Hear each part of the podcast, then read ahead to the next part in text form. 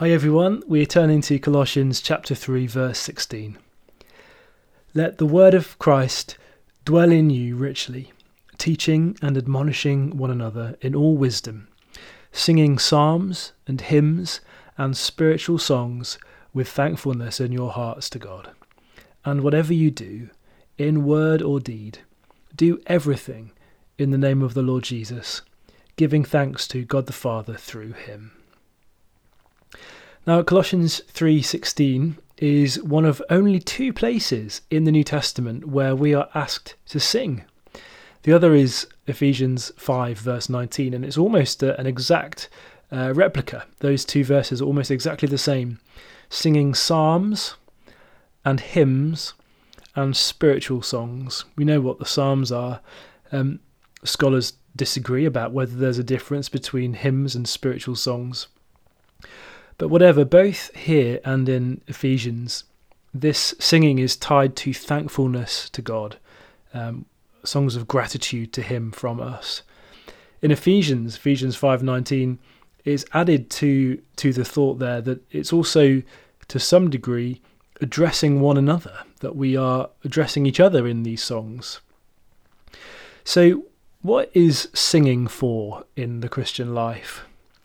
We know that we naturally sing when we're happy, we perhaps sing in the shower, we sing sad songs when we break up with a boyfriend or girlfriend. Something about music and singing spills out of our hearts when we have strong emotions or feelings. It expresses something deep within us. But what is its place in the Christian life and Christian discipleship?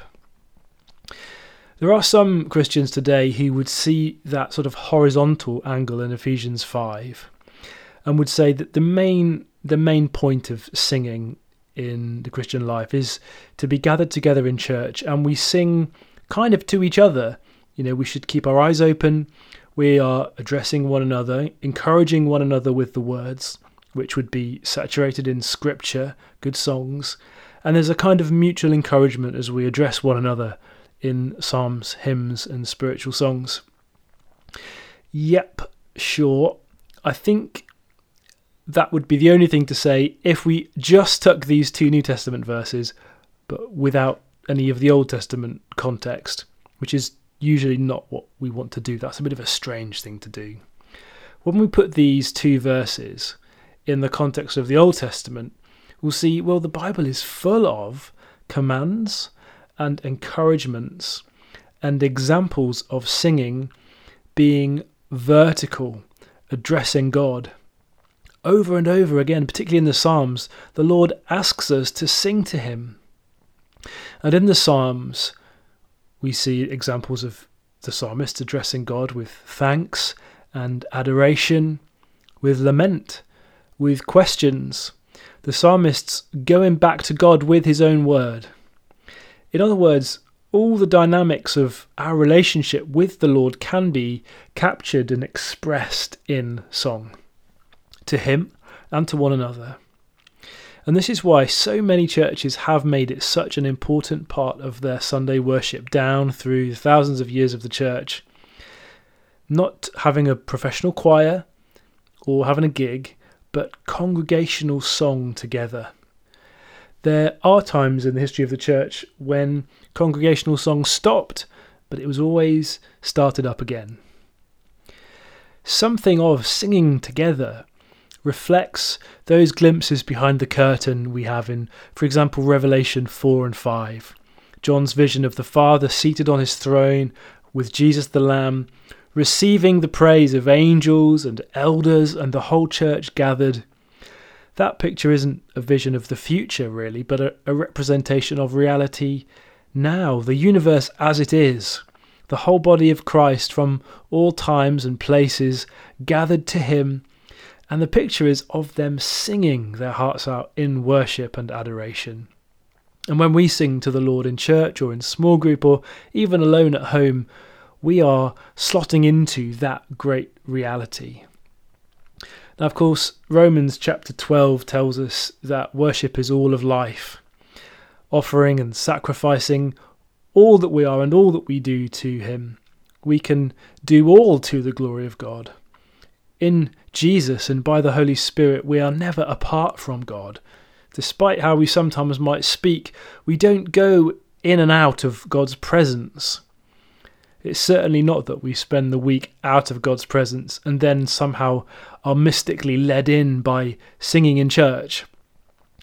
But there are times when we draw near to God in a deliberate, intensified, and intimate way. And Sunday worship is the key one. And certainly in corporate song, we are drawing near to God, not sort of in space as if we'd been distant, not in status as if we'd been removed from God, but we are drawing closer to Him relationally. Marriage is perhaps the best analogy for this. Think of a husband and wife. They are always married, whatever they're doing. Just because perhaps they're not always in the house together doesn't mean they're any less married. In fact, all of their actions, whether they're together or apart, are an expression of their marriage. Taking the bins out, feeding the dog, going to work to earn money. But it wouldn't be a good marriage if they never took time to sit down together, to have dinner, to talk, to share intimacy and affection, to say, I love you. And of course, marriage is the constant scriptural picture of Jesus and the church. Our singing in worship is at least in part that drawing near to say to Him, you are wonderful. Thank you. I love you. Just as in a marriage, you can't say, well, you should know I love you because I washed up for you. No, these things should be said.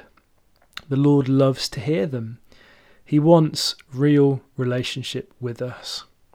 And music and singing is one of His gifts to us that can open up our hearts and our deepest selves to Him so that His word dwells in us, in the content of the songs, and our hearts respond to Him in thankfulness. So the application today is probably very obvious. Have a good sing today in praise to the Lord.